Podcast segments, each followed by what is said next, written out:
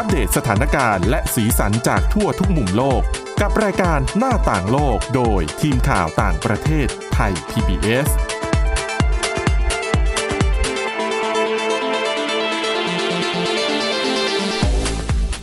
สวัสดีค่ะคุณผู้ฟังคะต้อนรับเข้าสู่รายการหน้าต่างโลกค่ะ แล้ววันนี้นะคะก็เช่นเคย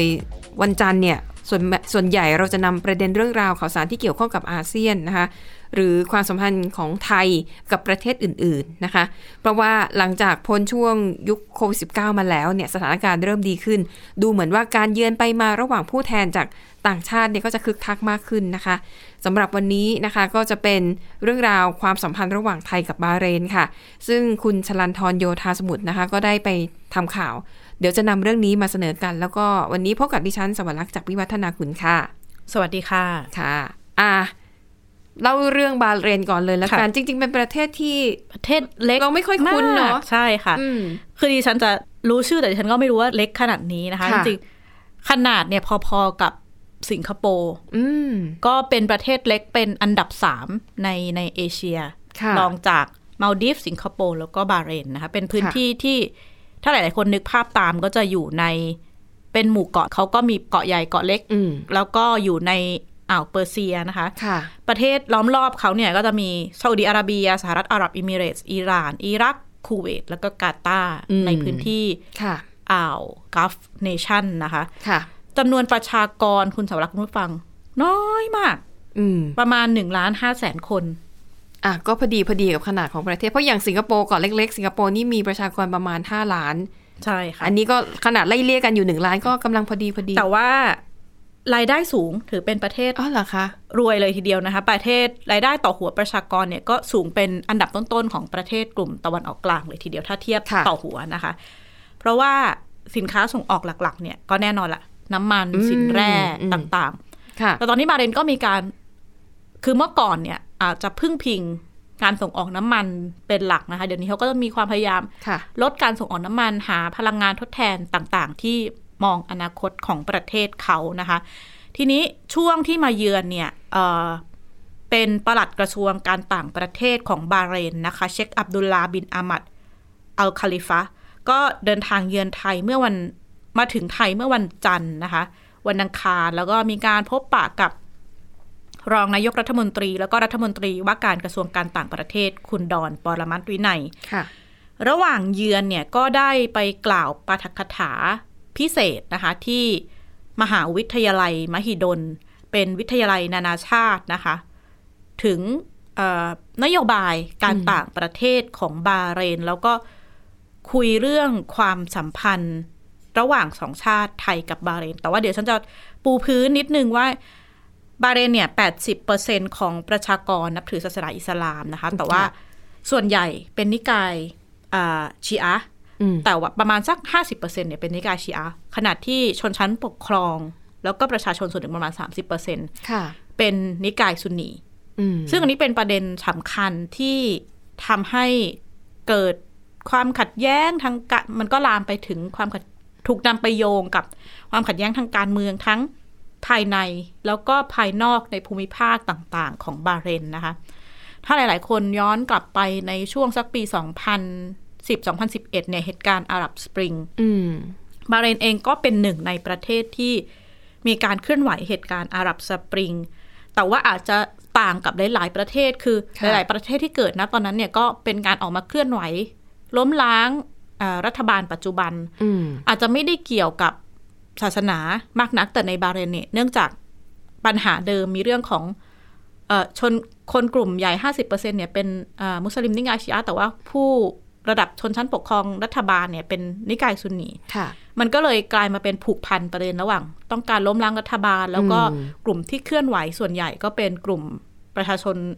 อ่านับถือศาสนาอิสลามนิกายชีอะห์นะคะ แต่ว่าท้ายที่สุดก็คล้ายๆกับหลายประเทศคือจบลงด้วยการปรับปรามผู้ประท้วงอย่างค่ะรุนแรง ผู้คนจำนวนมากก็เสียชีวิตนะคะ ทีนี้ถามว่าไทยกับบาห์เรนเนี่ย จริงๆมีความสัมพันธ์กันมานานแล้ว แล้วก็ทั้งในบาห์เรนเองเป็นเอ่อประเทศที่มีการปกครองแบบกษัตริย์คือมีราชวงศ์นะคะ ก็ค่ะมีความใกล้ชิดกับราชวงศ์ของไทย ระบบการปกครองของไทยเป็นอย่างมาก แล้วก็มีความเอ่อสถาปนาความเป็นความสัมพันธ์ทางการทูตมาด้วยกันประมาณสัก 46 ปีอืมแล้วนะคะค่ะ แต่ว่าเหตุการณ์ที่ถ้าหลาย ๆ คนจำได้แล้วไทยเข้าไปเกี่ยวข้องเนี่ย ก็คือตอนที่จับกลุ่มฮาคิมอัลอาราบีอืมนักฟุตบอล อดีตนักฟุตบอลอ่าระดับชาติของบาห์เรนนะคะ ซึ่งค่ะคนเนี้ยอ่ารัฐบาลบาห์เรนบอกว่า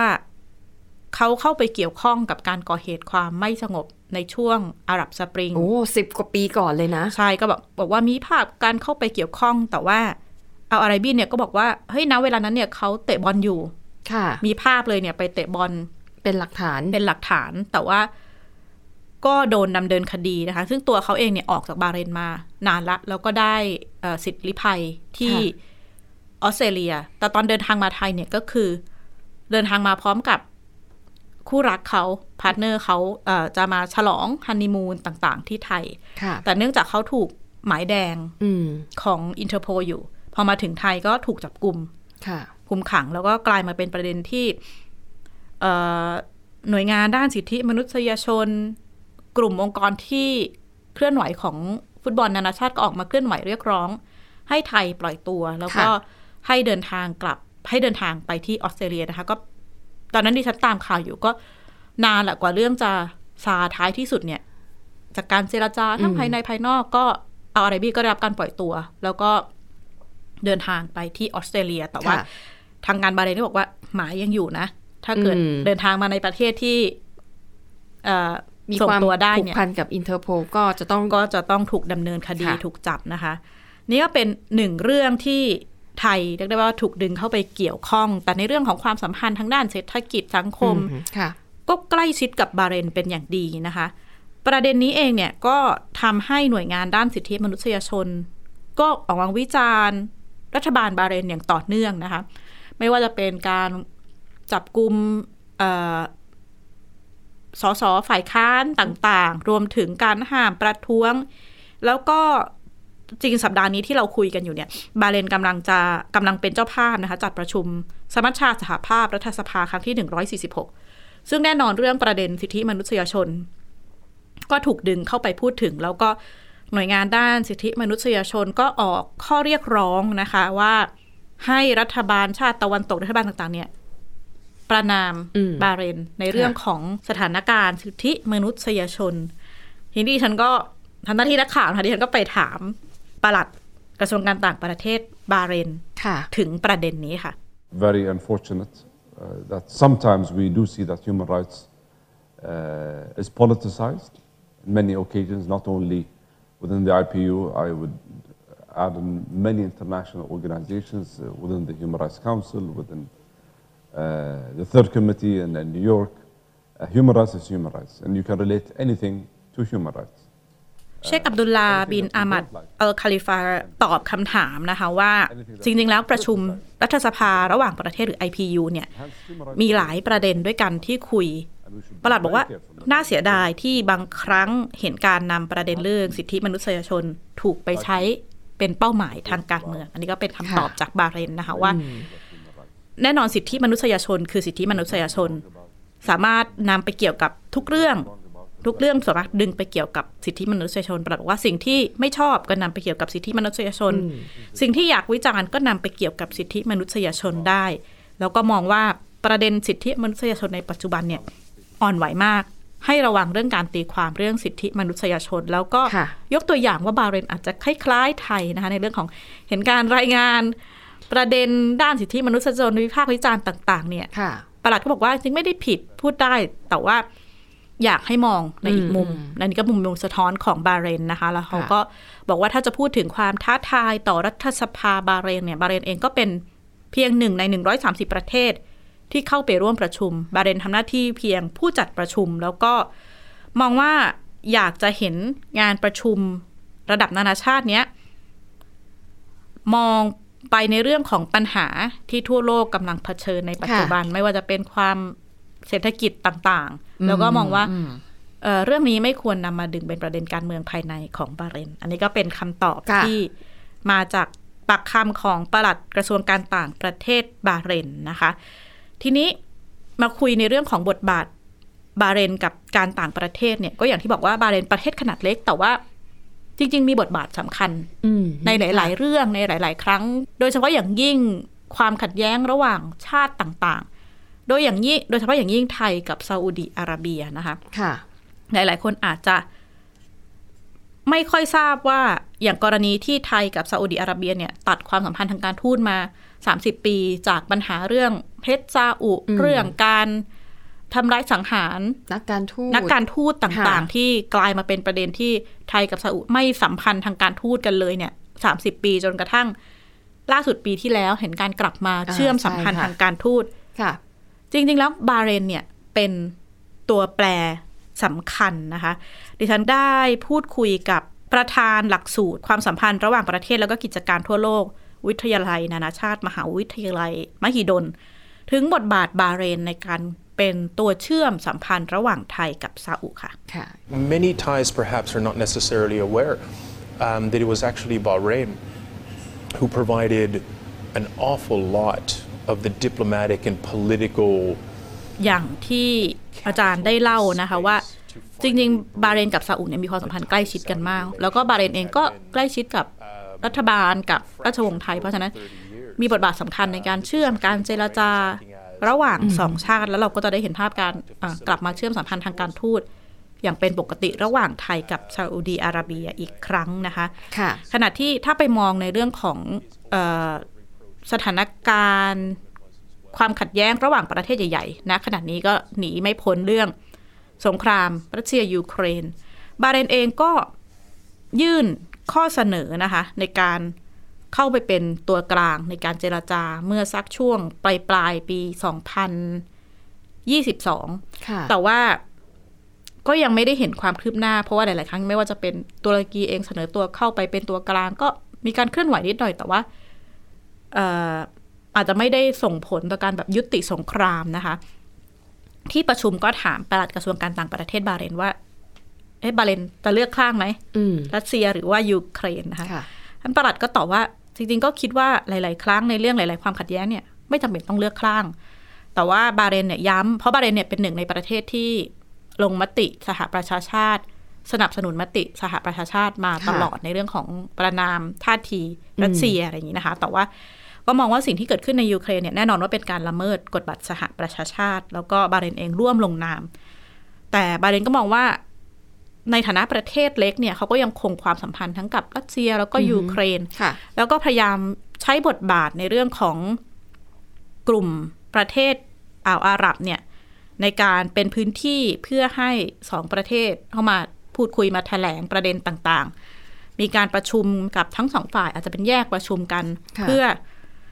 แนวโน้มหาความเป็นไปได้อืมในการหาทางออกร่วมกันนะคะ ก็นี่เป็นท่าทีของบาห์เรนแล้วก็ น่าสนใจอย่างมากในฐานะ จริง ๆ ประเทศขนาดเล็กค่ะเราก็เป็นประเทศขนาดกลางในเรื่องของการ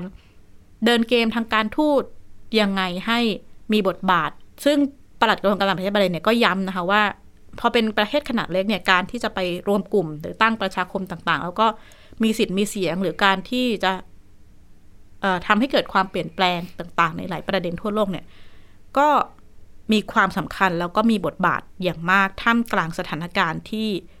ทั่วโลกเนี่ยอาจจะเกิดความแตกแยกขัดแย้งจากประเทศใหญ่ ๆ ประเทศมหาอำนาจ ก็ชี้ให้เห็นถึงความสำคัญของประเทศเล็กประเทศขนาดกลางที่อือฮึค่ะนับวันจะมีความสำคัญมากยิ่งขึ้นค่ะ ค่ะอะก็เป็นประเด็นที่น่าสนใจนะคะ เพราะจริงๆบาห์เรนเนี่ยเชื่อว่าคนไทยส่วนใหญ่ก็ไม่ไม่ค่อยรู้จักคุณเคค่ะยแล้วก็ไม่ใช่เป็นเป็นสถานที่ที่จะไปท่องเที่ยวอะไรแบบนี้ด้วยนะ ก็เอ่อเป็นประเทศหนึ่งในสี่ประเทศ แรก ๆ นะคะ ที่สถาปนาความสัมพันธ์อย่างเป็นทางการกับเอ่ออิสราเอลอืมนะคะก็บทบาททางการทูตก็น่าสนใจไม่น้อยค่ะ ค่ะอะแล้วจากเรื่องราวนะคะ ความสัมพันธ์ระหว่างประเทศไปดูเรื่องที่น่าสนใจกันบ้างนะคะ จะบอกว่าเรื่องเบาๆมันก็ไม่เบาอะนะมันเป็นเรื่องของการหลอกลวง คือตอนนี้เนี่ย ในเมืองไทยเราก็ได้ยินข่าวแทบไม่เว้นแต่ละวันเลยนะคุณชลันทรเรื่องของพวกสแกมเมอร์ทั้งหลายค่ะหลอกกันในหลายรูปแบบ ทั้งส่งลิงก์มาบ้างอ้างเป็นธนาคารอ้างเป็นอย่างอื่นอ้างทุกอย่างนะคะ วันนี้ดิฉันมีอีกเคสหนึ่งค่ะ ก็เป็นเรื่องของการหลอกลวงเหมือนกัน แต่ว่าเป็นที่ประเทศแคนาดานะคะ อันนี้หลอกเหนือชั้น ดิฉันเนี่ยเล่าข่าวนี้ยังกลัวอยู่เลยเดี๋ยวจะมีคนฟังข่าวเราแล้วแบบเอาไปเรียนแบบบอกคือที่แคนาดาค่ะ ก็มีคู่สามีภรรยาคู่หนึ่งนะคะ เขาได้รับโทรศัพท์จากผู้ชายคนหนึ่งนะคะคะ ปรากฏว่าเสียงพอรับสายเบอร์ไม่คุ้น แต่ว่าเสียงก็เป็นลูกชาย ลูกชายตัวเองนะคะ แล้วก็เสียงลูกชายคนที่อยู่ในสายเนี่ยบอกว่า เออจะจะขอเงินหน่อยเนี่ย เพราะว่าตอนนี้กำลังเดือดร้อนมากเลย เพราะว่าไปขับรถชนนักการทูต แล้วก็คนที่ถูกชนเสียชีวิตด้วย ตอนนี้ก็เลยติดคุกอยู่ อยู่ถูกค่ะตำรวจควบคุมตัวอยู่ นั้นต้องมีเงินประกันน่ะให้พ่อแม่ช่วยโอนเงินมาให้หน่อยนะคะ คือ พ่อแม่คู่นี้เนี่ยเขาบอกว่าเสียงเหมือนมากเหมือนลูกชายมาก ก็เชื่อแล้วนะ สักพักหนึ่งพอวางหูไปมีอีกคนหนึ่งโทรมาอ้างว่าเป็นทนายความค่ะ คือโทรมาแล้วก็พูดในเรื่องเดียวกันเลยนะคะ แล้วก็บอกว่า เนี่ยตอนเนี้ยนะ เราต้องการเงินประมาณเอ่อห้าแสนบาทค่ะประมาณห้าแสนสามหมื่นบาท เพราะว่าเป็นค่าธรรมเนียมทางกฎหมาย เพราะว่าเดี๋ยวต้องต้องขึ้นศาลนะเพราะว่านี่คดีร้ายแรงนะคะ ปรากฏว่า เชื่อค่ะ สามีภรรยาคู่นี้เชื่อเพราะหนึ่งเสียงเหมือนลูกชายมากพูดคุยกันตอบโต้กันได้ แล้วก็ยังมีทนายความมาย้ำอีกค่ะนะคะ ก็สุดท้ายโอนแต่ว่าเป็นการโอนเงินผ่านทางบิตคอยน์อืมนะคะ ก็เออปรากฏว่าก็แรกก็เอะใจเหมือนกันแต่เอ๊ะเนื่องจากว่าเสียงเนี่ยเหมือนมากนะคะอะสุดท้ายก็โอนเงินไปเรียบร้อยแล้วนะคะ ปรากฏว่าในเย็นวันเดียวกันค่ะ ลูกชายตัวจริงโทรหาค่ะคือเขาก็คงโทรหากันตามปกติอืมเรื่องก็เลยแดง ว่าเอ้าอืมถูกหลอกนะคะ ก็กลายเป็นมันก็ไม่สามารถทำอะไรได้แล้วอะเพราะว่าค่ะแค่ลำพังการโอนเงินผ่านบัญชีไปให้คนอื่นก็ตามยากแล้วนะ แต่เนี่ยบิตคอยตามไม่ได้อืมเลยะโอนผ่านบิตคอยนี่แทบเป็นไปไม่ได้เลยค่ะนะคะ ที่จะได้เงินคืนค่ะ เหตุการณ์นี้เนี่ยเขาก็เลย เรียกว่าอะอาจจะเป็นอีกเป็นอีกหนึ่งอุทาหรณ์นะ กลายเป็นว่าคุณผู้ฟังฟังเรื่องราวที่เรานำมาเล่าในวันนี้ จะต้องแบบ วางมาตรการป้องกันให้ตัวเองเยอะกว่าเดิมแล้วนะค่ะต้องโทรเช็คกันทุกครั้ง ใช่ คือถ้าได้ยินเสียงเป็นๆเนี่ย แค่เสียงเหมือนก็เชื่อไม่ได้นะ ต้องเปิดวิดีโอคอลอืมแต่ถ้าในอนาคตมันใช้แบบว่า fake อะไรเรียกว่าดีเฟกค่ะระบบปลอมแปลงใบหน้าผ่านเทคโนโลยีอืมคือหน้าเหมือนแล้วขยับปากและเสียงเหมือนอีกนี่ก็ โอ้ไม่รู้จะว่ายังไงนะคะ อะอันนี้ก็เป็น คดีหลอกลวงต้มตุ๋นที่เกิดขึ้นในประเทศแคนาดานะคะ ก็เอาเอามาเล่าให้ฟังกัน ทีนี้หลายท่านอาจจะสงสัย แล้วเขาไปเรียนเสียงอย่างไรได้เหมือนได้เหมือนลูกชายตัวจริง ที่ผ่าน AI เนี่ยนะคะเขาก็มีการไปสอบถามคุณ Hany Farid นะคะ เป็นศาสตราจารย์ด้านนิติวิทยาศาสตร์ดิจิทัล ที่มหาวิทยาลัยแคลิฟอร์เนียเบิร์กลีย์ค่ะ ในสหรัฐเขาบอกว่า จริงๆเนี่ยคนที่ชอบโพสต์คลิปของตัวเองอะไรอย่างเงี้ยยิ่งพวกอืม TikTok แบบเป็นคลิปสั้น ๆ แล้วก็พูดแค่นิดเดียวก็ใช่ดึงไปใช้ได้นะคะเขาบอก AI อะ คุณเสาวรักษ์และพวกเรานี่เออยังไงคะ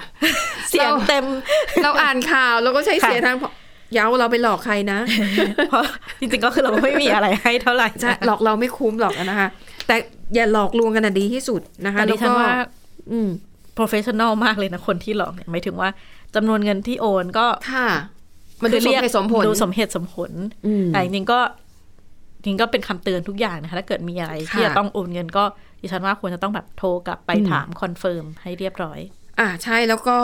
มีคนหนึ่งนะคะเป็นเป็นผู้ช่วยผู้อำนวยการแผนกทางแผนกแนวทางปฏิบัติทางการตลาดของคณะกรรมาธิการการค้าแห่งสหพันธรัฐเนี่ยเขาก็พูดเหมือนกันว่าเออทุกวันเนี้ยมีการพวกมิจฉาชีพนะคะ นำพวก AI หรือว่าปัญญาประดิษฐ์ทั้งหลายเนี่ยเอามาใช้เป็นเครื่องมือในการหลอกลวง ซึ่งมันทำให้การหลอกลวงมันแนบเนียนมากยิ่งขึ้น และการหลอกลวงที่พบบ่อยที่สุดในปีที่แล้วคือการปลอมเสียงค่ะนะคะคำแนะนำว่าถ้าหากทำอย่างไรวันหนึ่งคุณตกเป็นเหยื่อ แล้วคุณได้รับโทรศัพท์ จากคนที่เอ่อคุณรักจะเป็นค่ะลูกหลาน หรือเป็นใครก็แล้วแต่ที่คุณมีความห่วงใยเขาเป็นทุนเดิมอยู่แล้วอะแล้วตัวคนเหล่านี้โทรมาบอกว่า โอ้เออคุณป้าครับเนี่ยผมกำลังเดือดร้อนมากเลยเนี่ยผมเนี่ยต้องการเงินด่วนเนี่ยติดต่อพ่อแม่ก็ไม่ได้ ป้าโอนเงินมาให้ผมหน่อยได้ไหม แล้วเสียงเหมือนตอบโต้กันได้เหมือน อย่างนี้ถ้าเจอแบบนี้นะคะ คุณแม็กสันเนี่ยเขาแนะนำว่าอะก็คุณก็คุยคุยไปก่อนอืมแต่คุณอย่าเพิ่งโอนเงินเด็ดขาดนะ แล้วคุณคุณก็วางสาย แล้วคุณโทรย้อนกลับไป หาคนที่เขาอ้างว่าเป็นคนคนนั้นน่ะอืมอะสมมติบอกเป็นหลานโทรมา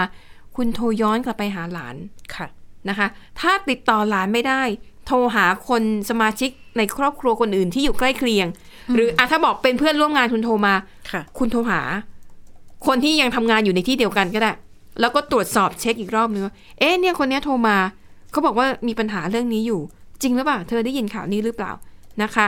ก็เรียกว่าให้พยายาม รีเช็คกลับไปจนให้มั่นใจว่าคนคนนั้นเขามีปัญหาจริง ๆ นะคะ คือถ้าให้ดีที่สุดเนี่ยโทรหาเจ้าตัวไปเลยนะคะ แล้วก็จำไว้ว่าพยายามอย่าจ่ายเงินจนกว่าเราจะมั่นใจค่ะนะคะ แล้วก็ถ้าเริ่มรู้สึกว่ามันมีอะไรแปลกๆ เช่น เอ้าทำไมต้องโอนผ่านบิตคอยน์อืมเอ๊ะไว้ก่อน ค่ะ พอเอะไว้ก่อนแล้วก็อยากเพิ่งจ่ายนะคะ แล้วก็เนี่ยแหละค่ะก็คือเป็นเทคนิคที่เขาให้คำแนะนำมานะคะ เพราะเขาบอกว่าจนถึงตอนนี้ คือโจรเนี่ย พวกมิจฉาชีพมันไปไกลมากค่ะใช้ AI มาปลอมเสียง ซึ่งตอนนี้กฎหมายในหลายประเทศ ยังไล่ตามไม่ทันอืมกฎหมายยังไม่สามารถครอบคลุมการทำความผิดในลักษณะนี้ได้ค่ะนะคะ แน่นอนในประเทศไทยถ้ามีแบบนี้ออกมานี่ดิฉันว่ามันก็น่ากังวลเหมือนกัน เพราะทุกวันนี้แค่การหลอก แบบปกติที่เจออยู่ทุกวันเนี้ยค่ะก็โดนกันไป ดิฉันมีญาติที่เป็นตำรวจเขาก็ให้ข้อมูลมาว่า ในแต่ละวันเนี่ยนะคะ มีคนที่ถูกมิจฉาชีพหลอกในลักษณะเนี่ยแล้วก็สูญเงินไป คนหนึ่งมากกว่าหนึ่งล้านบาท วันหนึ่งมีเป็นสิบสิบรายเลยนะคะ อืมน่ากังวลมากนะคะ เมื่อก่อนค่ะนี่ถ้า โอเคขึ้นบ้าน ก็อะของหายต่างอ๋อแต่หมายพอถึงยกเขาๆอะไรแบบความนี้ขโมยความพัฒนาค่ะของ ของมิจฉาชีพเนี่ยยกค่ะคงยกเขาก็อะอืมบ้านยังอยู่นู่นนั่นนี่แต่พอเป็นลักษณะเข้าถึง